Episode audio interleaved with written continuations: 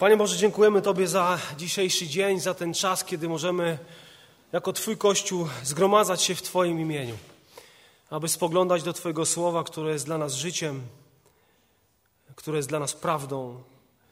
Dziękujemy Tobie, e, tak jak słyszeliśmy, że prawdziwie królujesz, jesteś suwerennym Bogiem, który działa jak chce e, i chcemy poddawać swoje życie pod Twoje kierownictwo, pod Twoje działanie. Panie, niech Tobie będzie chwała. Amen. Wracam do listu do Hebrajczyków i dzisiaj y, trzecie ostrzeżenie z tego listu, piąty rozdział. Y, szósty rozdział to jest rozdział, mówi się, że to jest jeden z najtrudniejszych rozdziałów w Biblii. Szósty rozdział listu do Hebrajczyków, a my zajmiemy, się końcówką piątego rozdziału. Pięć od 11 do 14.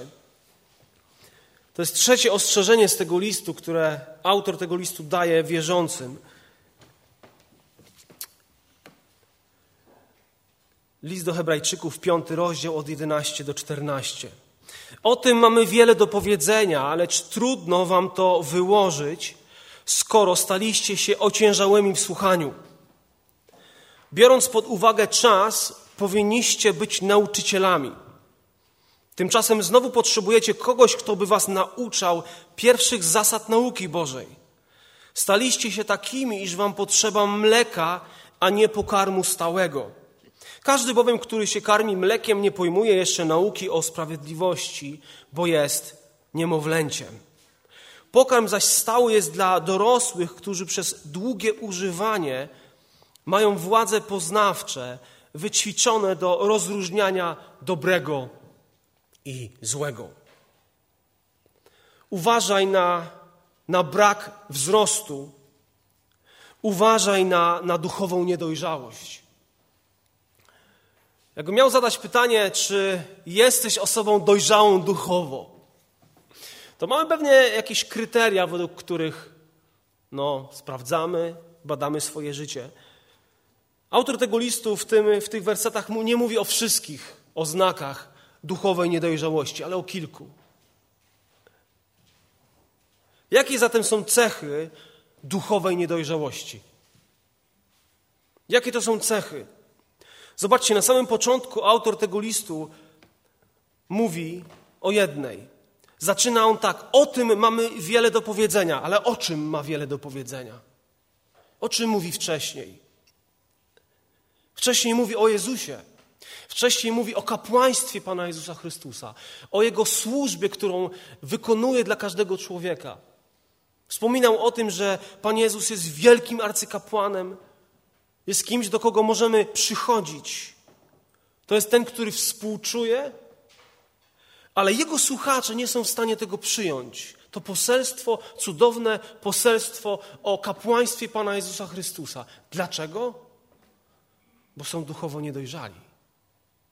Bo mają pewne mury, które przeszkadzają im w relacji z Bogiem. Ociężałość w słuchaniu. Słowa Bożego. To jest jeden z takich oznak niedojrzałości duchowej. Ociężałość w słuchaniu Słowa Bożego. Dlatego każdy wierzący powinien sobie zadawać ciągle i ciągle pytanie, jakie jest moje podejście do Bożego Słowa.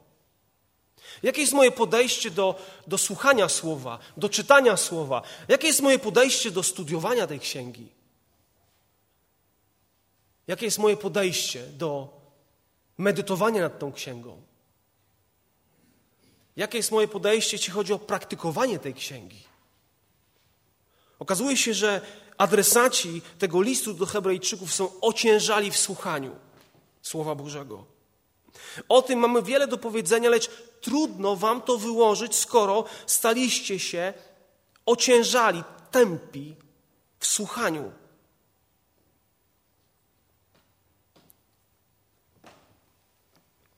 Stali się powolni w słuchaniu? Dokładnie leniwi, osiężali, ospali, tępi? Są ludźmi powolnego myślenia o tych kwestiach duchowych? Odrętwiałego umysłu? Przytępionego słuchu? Są ludźmi, którzy tak jakoś nieroztropnie zapominają te wielkie duchowe prawdy o Chrystusie. Mamy wrażenie, że oni albo cały czas byli tacy tępi, albo jakiś, w jakiś sposób się tacy stali.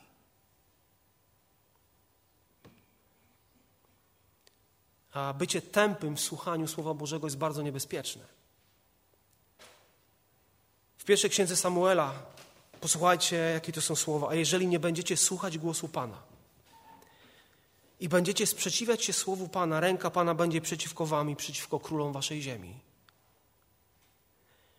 Izajasz w 66 rozdziale czytamy takie słowa. To są słowa, które są słowami Boga. Bo gdy wołałem, nikt nie odpowiadał. Gdy mówiłem, nikt nie słuchał. To są słowa Boga, który kieruje te słowa do Izraela. Że on woła, ale nikt go nie słucha. I to stwierdzenie często w Starym Testamencie pojawia się: jeżeli słuchać będziecie mojego głosu. Jeżeli pozwolicie, aby to słowo do Was docierało, to ja będę coś robił dla Was. Pan Jezus w Ewangelii Łukasza 11:28 powiedział: Błogosławieni są raczej ci, którzy słuchają słowa Bożego i strzegą tego słowa. Przypowieści Salomona, pierwszy rozdział, 30, 33 werset. Lecz kto mnie słucha, bezpiecznie mieszkać będzie i będzie wolny od strachu przed nieszczęściem. I pytanie, czy, czy jesteś osobą, która jest gotowa, chętna, by słuchać Boga? Czy masz taki czas, kiedy ta księga do ciebie regularnie dociera?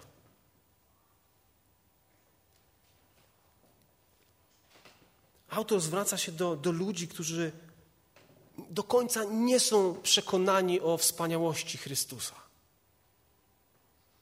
bo są prześladowani, bo jest ucisk, bo mają tradycję, bo mają synagogę, bo widzą, że Kościół jest prześladowany, a w synagodze jest w miarę dobrze.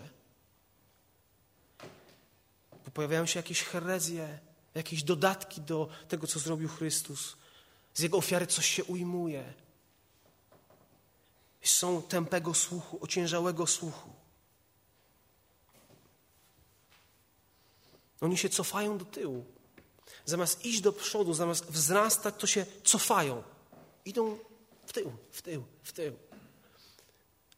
Czasami możemy mieć takie wrażenie, że się nie rozwijamy w duchowym życiu. Ale nie ma czegoś takiego jak zastopowanie w duchowym życiu. Jeżeli człowiek przestaje się rozwijać, to idzie do tyłu, to się cofa. To nie jest tak, że zostajemy w tym samym miejscu. Nie, zawsze się cofamy, bo świat idzie do przodu, bo Pan Bóg chce, abyśmy szli do przodu, więc w momencie, kiedy się nie rozwijamy, to się cofamy.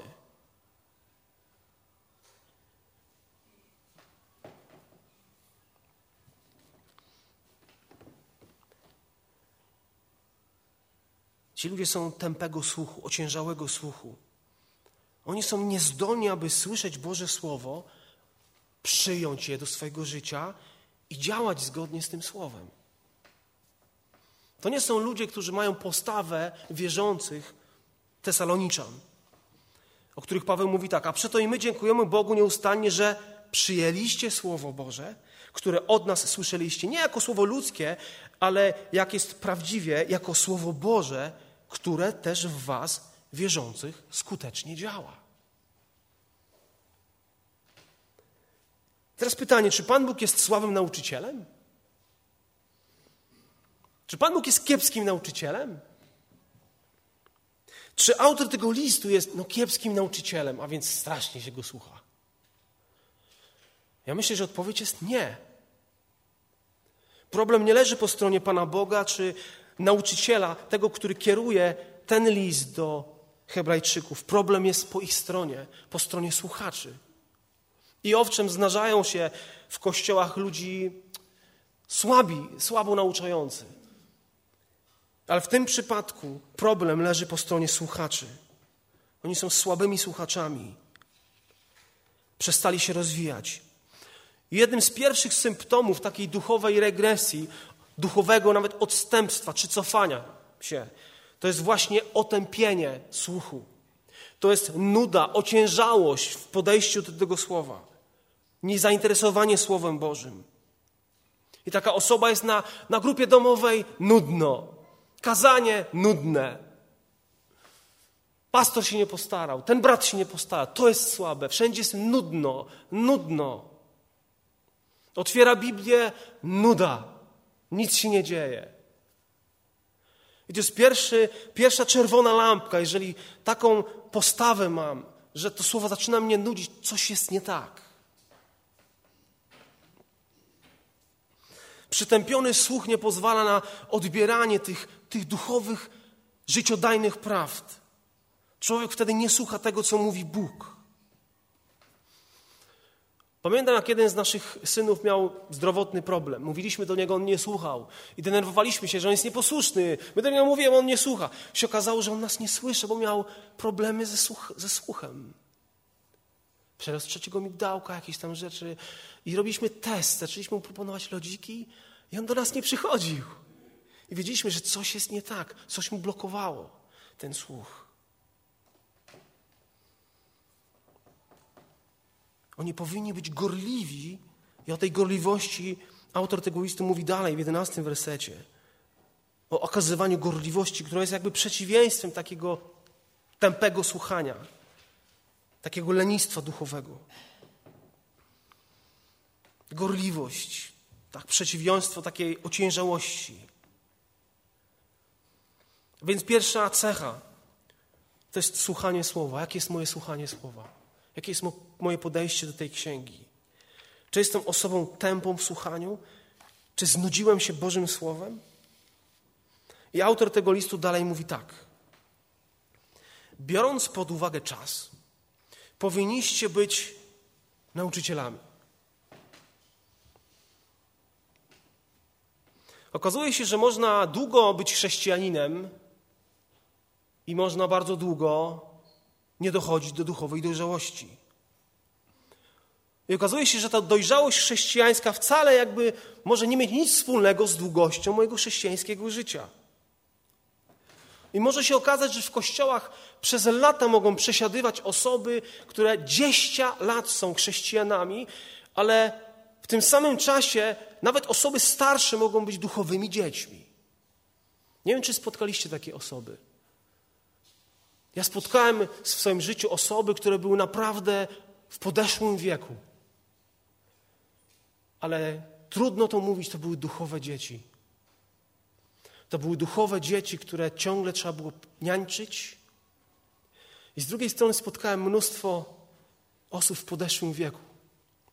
Tak inne.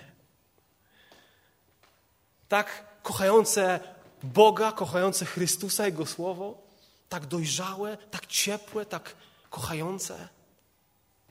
Nie było żadnych wątpliwości, że one są duchowo dojrzałe.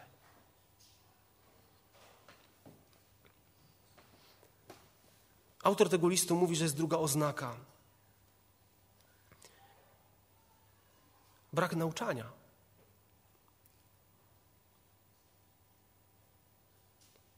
Osoba, która jest niedojrzała duchowo, nie jest w stanie dzielić się duchowymi prawdami z innymi. A więc pytanie, czy ja potrafię to robić? Czy ty potrafisz to robić? Czy jesteś osobą, która jest w stanie otworzyć tą księgę i prowadzić kogoś w duchowym wzroście? W uczniostwie? Pokazywać cudowność Chrystusa? Uczyć o podstawach wiary? Potem uczyć o dojrzałości, o świętości, o sprawiedliwości? I ta umiejętność dzielenia się duchowymi prawdami z innymi jest oznaką pewnej dojrzałości. I myślę, że autor tego listu nie mówi o tym, że każdy z nas ma mieć dar nauczania, ma nauczać tak jak ja teraz z kazalnicy. Myślę, że on nie o tym mówi. Ale mówi o tym, że wszyscy mogą dzielić się tym, czego uczą się z Bożego Słowa. Kiedy czytają, kiedy studiują, kiedy spotykają się na tej czy innej grupie, mogą uczyć się, ba, mogą uczyć innych, tych młodszych duchowo, tych mniejszych duchowo. Przecież każdy z nas jest do tego właśnie powołany, aby uczyć Bożych prawd, aby przekazywać Ewangelię. Czyż to nie jest obowiązek każdego z nas? Czyż mama i tata nie są powołani przez Boga do tego, żeby uczyli duchowych praw swoje dzieci? Czyż w społeczności ludzi wierzących nie jesteśmy właśnie powołani do tego, żeby uczyć siebie nawzajem? Tak jest powiedziane, wpływać na siebie?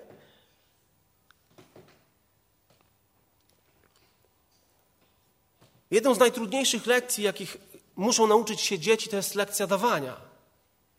Masz dwa chrupki, ale jednego daj bratu. Nie. Wiecie, jakie jest jedno z pierwszych słów dziecka?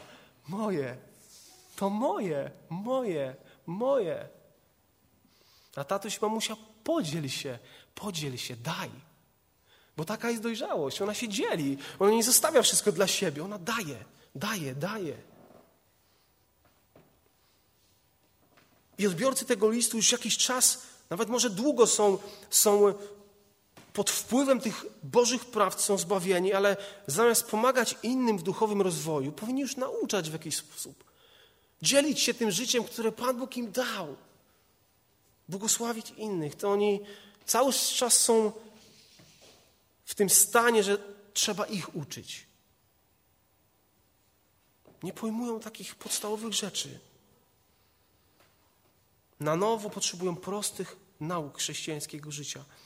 Ktoś powiedział, że problem uszu to jest jeden z największych, problem, jeden z największych problemów wierzącego człowieka. Autor tego listu chce mówić o kapłaństwie Pana Jezusa Chrystusa, o tej służbie, niezwykłej służby Chrystusa, ale oni, to do nich nie dociera. Oni nie mają tej duchowej takiej percepcji, bo przecież potrzeba pewnej duchowej gotowości, gotowości do poznawania Bożego Słowa. A ci słuchacze mają bardzo niski iloraz, nie inteligencji, ale iloraz duchowy. Mają trudność ze zrozumieniem. A jak mają trudność ze zrozumieniem, to to ma wpływ na praktykę, na codzienność. Są dziećmi. Nie są w stanie uczyć innych, błogosławić innych. Nie ma nic bardziej nagradzającego i satysfakcjonującego niż uczenie innych Chrystusa.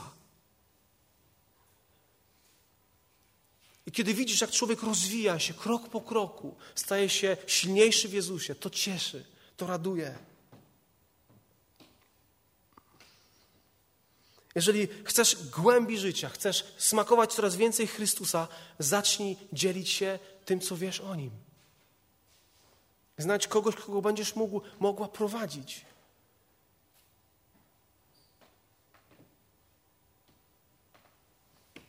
Nauczyciele mają niezwykłe możliwości. Prosty przykład z filozofii. Sokrates uczył Platona, który potem uczył Arystotelesa. Od Arystotelesa uczył się Aleksander Macedoński, czyli wielki, a ten człowiek, wiecie, podbił praktycznie cały świat. A jaki wpływ może mieć człowiek, który naucza Bożych prawd? To są prawdy, które ratują duszę. To są prawdy, które powodują, że człowiek może rozradować się, może rozkwitać duchowo. To są prawdy, które ratują domy, małżeństwa. To są prawdy, które powodują, że człowiek właściwie żyje. Ale słuchacze tego listu potrzebują pierwszych zasad Bożej nauki. Tu, tutaj jest użyte słowo, które w języku angielskim znaczy atom, ale tak naprawdę jeden z komentatorów mówi, że w gramatyce oznacza to po prostu literę ABC, tak? podstawy, które trafiają do ucznia. W fizyce może, może oznaczać cztery podstawowe żywioły, z których składa się świat. W geometrii oznacza punkt czy też linię prostą. W filozofii pewne podstawowe, elementarne rzeczy, od których uczeń w ogóle zaczyna edukację. I autor mówi, takich ABC duchowego, takiego ABC potrzebują ci ludzie,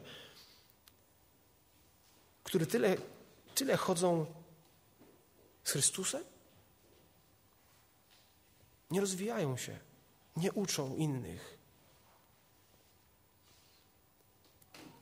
Powinni być nauczycielami, ale oni znowu potrzebują kogoś, kto by ich nauczył pierwszych zasad nauki Bożej. Staliście się takimi, że wam potrzeba mleka, a nie pokarmu stałego. Każdy bowiem, który się karmi mlekiem, nie pojmuje jeszcze nauki o sprawiedliwości, bo jest niemowlęciem.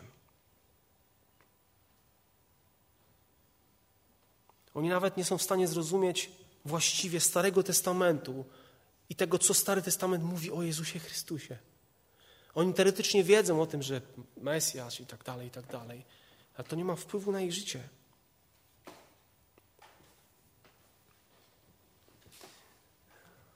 Mleko jest bardzo łatwo przyswajalne dla dziecka, kiedy tak rodzi się, to, to jest podstawowy pokarm takiego dzieciaczka. Mleko mamy. Od tego się zaczyna ta podróż trawienia. I tak jak wcześniej mówiłem, ci Hebrajczycy najpierw dryfowali, oddalali się od prawdy zbawienia, od Ewangelii, zaczęli wątpić, tak? Ich serca stawały się twarde, nie ufali Słowu Bożemu i Bogu. Teraz są ociężali w słuchaniu, nie są w stanie nauczać innych. Są niezdolni, aby słyszeć to Boże Słowo, żyć nim. Każdy z nas jest powołany do tego, żeby wzrastać w poznaniu i wzrastać w postępowaniu.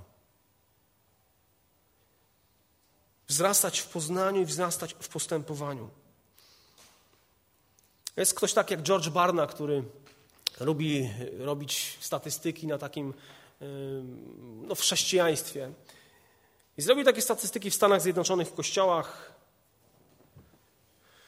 Mam nadzieję, że Polska wypadłaby lepiej, ale posłuchajcie. 48% uczestników nabożeństwa nie jest w stanie nazwać czterech Ewangelii. Dla mnie niewiarygodne. Ale to są jedne naprawdę z takich solidnych badań. 52% nie wymieni nawet więcej niż dwóch, trzech apostołów. Już wymieniacie sobie? No już cztery, pięć, dobra, sześć. 60% ludzi nie wymieni nawet pięciu z dziesięciu przykazań. Dla mnie niewiarygodne. 61% myśli, że kazanie na górze było zwiastowane przez Bilego Grahama. Grubo, nie? 71% ludzi myśli, że stwierdzenie Bóg pomaga tym, którzy sobie pomagają, jest wersetem biblijnym.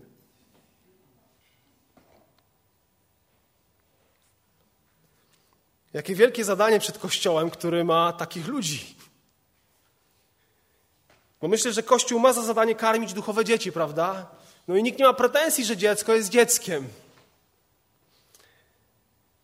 Ale również Kościół musi sprawiać, że dzieci stają się młodzieńcami, młodzieńcy dorosłymi, ojcami, matkami i są w stanie duchowo płodzić. Dieta Czym się karmi, już kolejna oznaka tego, czy człowiek jest duchowo dojrzały, czy też jest duchowym dzieckiem. Co jemy? Autor tego listu mówi o mleku i mówi o stałym, twardym pokarmie. A więc czym się karmimy, co jemy? Bo ci ludzie mieli taką, wiecie, dziecięcą, lekkostrawną dietkę. Podstawy podstaw.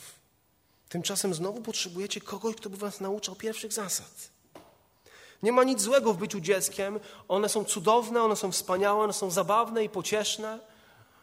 Potrafią oczywiście też wspaniale manipulować rodzicami. Ale kiedy widzimy takiego infantylnego dorosłego, kogoś, kto podejmuje decyzję jak dziecko, to człowieka ogarnia niepokój i przerażenie. Nie gniewamy się na dzieci, że są, że są dziećmi, że chcą mleka, takie dziecko, niemowlak, o którym mówi autor tego listu, taki niemowlak nie chodzi, nie mówi, nie ogarnia nic obok siebie, wokół siebie, dużo śpi, nie jest w stanie zrobić sobie żadnego jedzenia, nie, nie służy innym, nie daje. I myślę, że ten świat również ma takie mleko dla ludzi. To jest mleko, które jest pełne trucizny, i musimy zadawać sobie, tego, sobie to pytanie, co piję, co jem. Czy jem mleko Bożego Słowa? Czy może mięso Bożego Słowa? Czy, czy karmię się tym, co jest wokół mnie, co daje ten świat? Bo taka dieta odbija się na duchowym zdrowiu. I może niektórzy chrześcijanie chodzą do kościoła regularnie nawet, może mają wpływ na, na to, no, czytają, przynajmniej starają się czytać Biblię, ale jakbyśmy bliżej przyjrzeli się tym, czym się żywią, to można śmiało powiedzieć, że cały czas, przez cały tydzień żywią się światem. Słuchają tego, co, co świat ma. Oglądają to, co jest w tym świecie. Taką dietę mają. To jest bardzo niebezpieczne. I to porównanie niedojrzałego chrześcijanina do niemowlaka, tak, to rozróżnienie między mlekiem a stałym pokarmem, no, występuje w Biblii dość często nawet. O mleku jest mowa, to jest bardzo znana metafora. Pojem was mlekiem, a nie stałym pokarmem, bo jeszcze go przyjąć nie mogliście, tak powiedział Paweł do Koryntian. Więc jest mleko, jest stały pokarm. Adresaci tego listu to są ludzie, którzy mają problem ze słuchaniem, nie są wykonawcami, nie ma prawdziwego zrozumienia duchowych prawd. Poznanie, które nie idzie w parze z posłuszeństwem, ono, ono nie pozwala na wzrost duchowy. Nie pojmują jeszcze nauki, to jest dokładnie jakby oni są niedoświadczeni zupełnie. Są świeżi. I nie chodzi o to, że im brak duchowych informacji jakichś.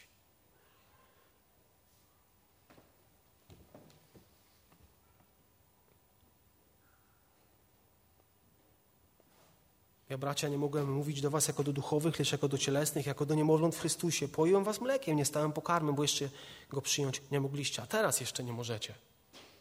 Podobne słowa Paweł nie do Koryntian kierował. Piotr mówi, odrzuciwszy więc wszelką złość i wszelką zdradę i obłudę i zazdrość i wszelką obmowę, jako nowonarodzone niemowlęta zapragnijcie niesfałszowanego duchowego mleka, abyście przez nie wzrastali ku zbawieniu. Mleko, stały pokarm. Niemowlę, dorosły, dojrzały.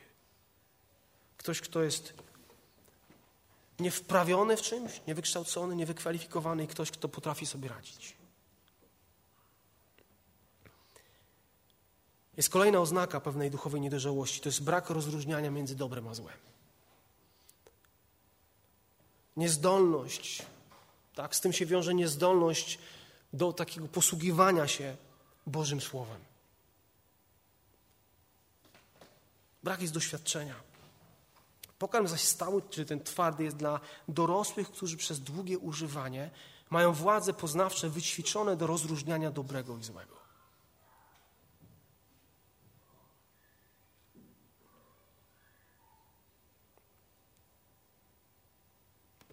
Wcześniej mówił o czasie. Tak, z duchową, duchową dojrzałością związany jest czas. Tu jest mowa o długim używaniu, próbowaniu, testowaniu. W jednym z chrześcijańskich biuletynów e, jest historia o pewnej grupie turystów, którzy odwiedzali jakieś tam fajne tereny i znaleźli się w bardzo malowniczej wiosce. I przeszli obok pewnego starca, który siedział sobie przy płotku, patrzył na nich. I w taki dość protekcjonalny sposób jeden z turystów zapytał, czy w tej wiosce urodzili się jacyś wielcy ludzie? Starzec popatrzył na niego powiedział: Nie, tylko dzieci.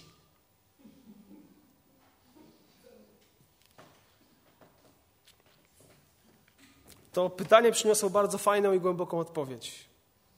Nie ma natychmiastowych bohaterów. Czy to w tym świecie, czy w tym duchowym świecie. Nie ma gigantów duchowych, którzy się rodzą. Każdy rodzi się dzieckiem. Każdy wymaga wzrostu. Każdy wymaga mleka. A potem jakaś papeczka, jakaś kaszka. Potem już pierwsza kiełbaska. Bleh. I dobra, zmiana, z powrotem wracamy. Albo super. I ten dzieciak się rozwija, je, rośnie.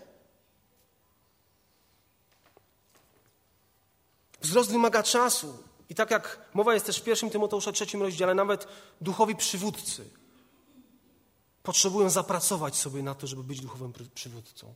Potrzebują czasu. Jedna z misjonarek, mm, Tim Hansel, w swojej książce opisuje i cytuje słowa pewnej indyjskiej misjonarki, Amy. I ona powiedziała tak: Czasami, gdy czytamy słowa tych, którzy byli tacy byli więcej niż zdobywcami, to czujemy się tacy przygnębieni, bo oni byli tacy, wiecie, wielcy, a my tacy mali. I ona mówi, czuję, że nigdy taka nie będę. Albo ty czujesz, że nigdy te, taki nie będziesz. Ale pamiętaj o tym, że oni wygrali krok po kroku.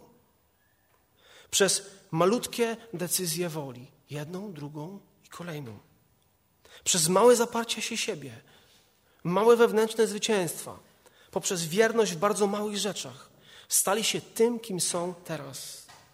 Przecież nikt nie widzi tych małych, ukrytych kroków, które prowadzą do zwycięstwa. Widzimy tylko osiągnięcie kogoś. Ale przecież nie byłoby tego bez małych kroków. Nie ma nagłego triumfu, nie ma nagłej duchowej dojrzałości.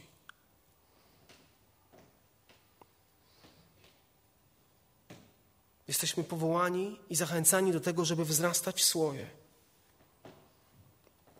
Dzieci tego nie potrafią, nie potrafią się karmić. Są no naiwne, są często głupiutkie. I wiecie, jak, jak funkcjonuje takie małe, taki mały niemowlak? On bierze do buzi co? Wszystko, prawda? I myślę, że każdy rodzic, jakby może był szczery, to by, szczery, to by opowiedział historię, co moje dziecko już jadło. Trochę wstyd się przyznać, ale no nie zdążyłem podbiec. Ale tak się zdarza, dlatego że dziecko nie jest w stanie rozróżniać tego prawdziwego pokarmu od, nawet od trucizny. I dlatego takie dziecko, ono jest w stanie słuchać różnych ludzi, różnych kaznodziei, nawet tych, którzy zwodzą, którzy oszukują, okłamują, którzy wyłudzają pieniądze. Nie jest w stanie rozeznać. I taka duchowa, taki duchowy niemowlak często może przyjść do ciebie i powiedzieć, jakie kazanie słuchałem i tak dalej, wspaniałe, i potem ty to przysłuchujesz i, i jesteś osobą przerażoną. No dobra, ale dziecko jest dzieckiem i w takiej sytuacji możesz kogoś ostrzec, możesz kogoś poprowadzić, ale dziecko nie jest w stanie rozróżniać. Bierze wszystko do, do ust, je wszystko, co mu dadzą.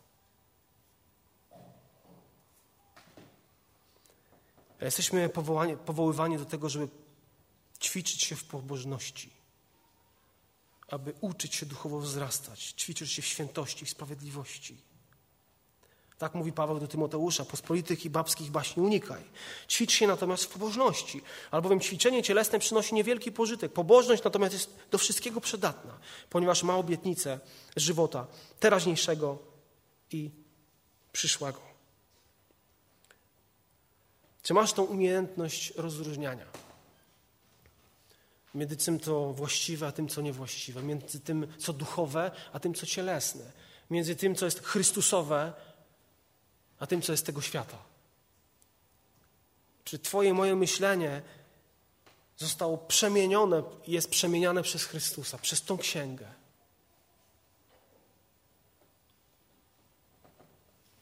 Człowiek, który jest dojrzały, jest wyćwiczony tym rozróżnianiu między dobrem a złem. To wymaga czasu. To wymaga wielu godzin w obecności Pana Boga, w społeczności, w obecności przy tej księdze, na kolanach. I taka osoba jest w stanie umieszczać rzecz w kategoriach dobre, złe. To się podoba mojemu Bogu, to się nie podoba. Takie osoby, wiecie, one są w stanie formułować takie duchowe, dobre, zdrowe osądy. One wiedzą, jak żyć i unikają wielu takich niebezpieczeństw moralnych czy też doktrynalnych błędów.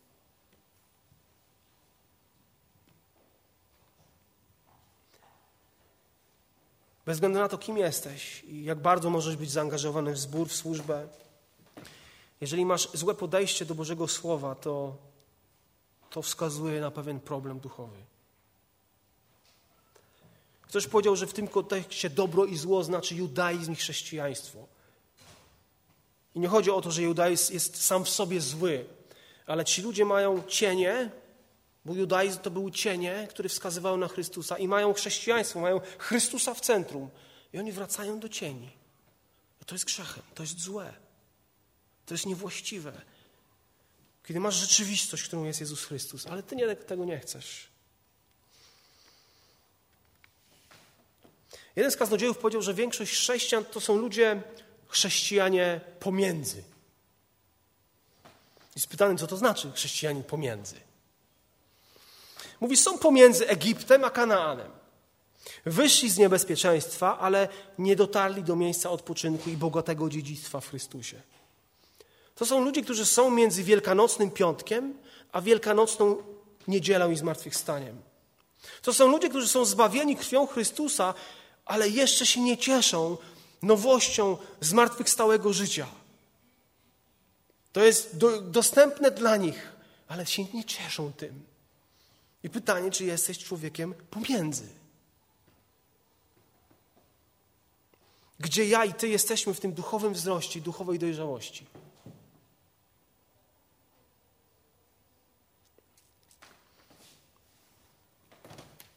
Duchowa dojrzałość chwyta się kapłańskiej służby Pana Jezusa Chrystusa.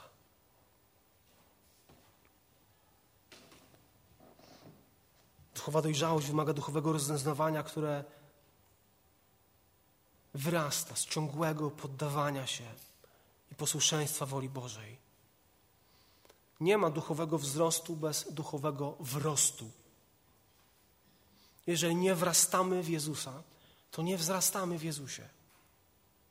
Musimy wrastać w Niego, w Jego Słowo, aby wzrastać duchowo. I musimy mieć świadomość, tak, z czym ten duchowy wzrost się wiąże, jaka jest natura tego wzrostu. Nie ma duchowego wzrostu bez Bożego Słowa, bez Bożego Ducha Świętego, bez relacji z Jezusem, bez pomocy drugiego człowieka i nawet bez drugiego człowieka. Nie ma duchowego wzrostu.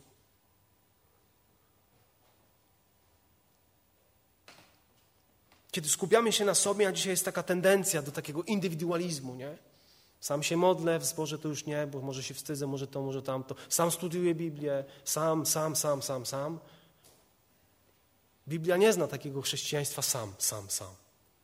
Sama. I każdy z nas musi mieć świadomość tego, że duchowy wzrost wymaga czasu i bólu. I pytanie, czy szukamy tej właściwej, często bolesnej drogi wzrostu? Czy chcemy chodzić na skróty? Wyobraź sobie dorosłego człowieka, ojca, który mówi swojemu dziecku: Posłuchaj, urodziłeś się w tym świecie, wzrastać w tym świecie i ten twój wzrost będzie bezproblemowy i bezbolesny. Nigdy nie będziesz rozczarowany w szkole. Nigdy. Nigdy ciebie nie wyśmieją. Nigdy ciebie nie poniżą. Zawsze będziesz rozumiany, akceptowany. Nigdy się nie rozczarujesz, synku. Wszyscy będą mieli zawsze cudowny stosunek do ciebie. Zawsze będziesz miłowany i akceptowany przez cały świat, syneczku mój kochany. A potem pierwsza klasa. Bum. Jezus mówi, na świecie będziecie mieć ucisk. Duchowy wzrost jest związany z pewnego rodzaju uciskiem z poświęceniem samego siebie, z zaparciem się samego siebie, z niezrozumieniem innych. George MacDonald powiedział: Każdy wzrost, każdy wzrost, który nie jest skierowany ku Bogu, to jest wzrost i wzrost w rozpad, w coś, co się rozpada, w śmierć. Ale autor tego listu chce ze wszystkich swoich sił pchnąć tych ludzi do przodu. Idźcie dalej. Nie możecie się zatrzymywać, bo się cofacie. Idźcie dalej, idźcie głębiej, wrastajcie w Jezusa. Musicie rozumieć Jego służbę, tego, kim On jest dla Was. Nie wracajcie do, do tego, co znacie, do swoich przyzwyczajeń, do religii. Idźcie dalej, wrastajcie w Chrystusa. Wzrastajcie pod każdym względem, pod każdym względem w Niego, który jest głową Chrystusa. Musicie być ludźmi, którzy muszą dojść do pełnego poznania woli Jego we wszelkiej mądrości i duchowym zrozumieniu.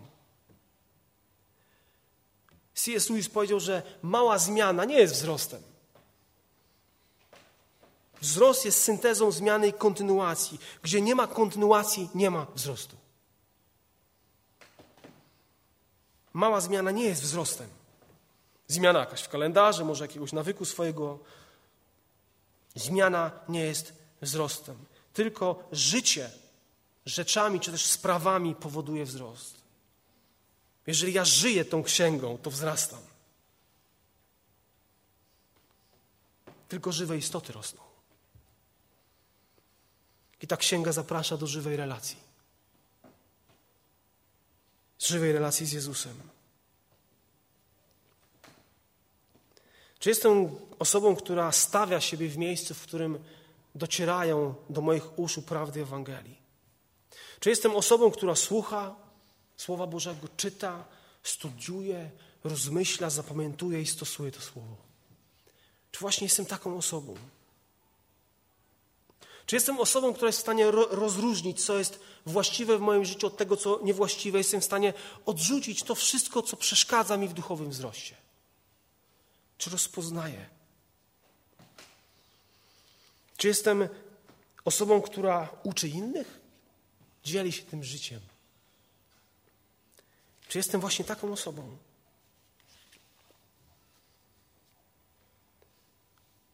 Jaką dietę mam? Czy właściwie jestem w stanie posługiwać się słowem? I na koniec w pewnej wiosce znalazła się jedna rodzina, odpoczywała, wakacje, gdzieś na Florydzie. I wiecie, jak okiem sięgnąć, mnóstwo drzew pomarańczowych wszędzie. Weszli do jednej z restauracji, chcieli zjeść śniadanie. No i zamówili co? Zamówili sok pomarańczowy. Ale ku ich zdziwieniu podeszła kelnerka i powiedziała, no przepraszam Państwa, ale nie mamy soku pomarańczowego, bo, bo nasza maszyna się zepsuła. I ten człowiek opowiada, że po prostu nie mógł tego wytrzymać. Mnóstwo pomarańczy wokół. Dziś na ich stołach jakieś plasterki pomarańcze. Oni chcą się napić tego soku, ale nie mogą, bo są zależni od tej maszyny. Brak soku? Ten sok był wszędzie w tych owocach dookoła nich. Ale byli, byli zależni od tej maszyny, która zgniatała ten owoc. I mówi on, chrześcijanie mogą być otoczeni Bibliami w swoich domach, ale gdyby coś się stało z niedzielnym porannym nabożeństwem, nie mieliby pożywienia dla swoich dusz. Problemem nie jest brak pokarmu duchowego, ale to, że wielu chrześcijan nie dorosło na tyle, by wiedzieć, jak je zdobywać dla siebie. I jako zbór na Zagórne nie byli podobni do tych wierzących, hebrajskich wierzących, którzy opuszczali Chrystusa, wracali do Mojżesza, wracali do Jozułego, wracali do swoich utartych dróg. I niech Pan Bóg nas błogosławi w tym duchowym wzroście.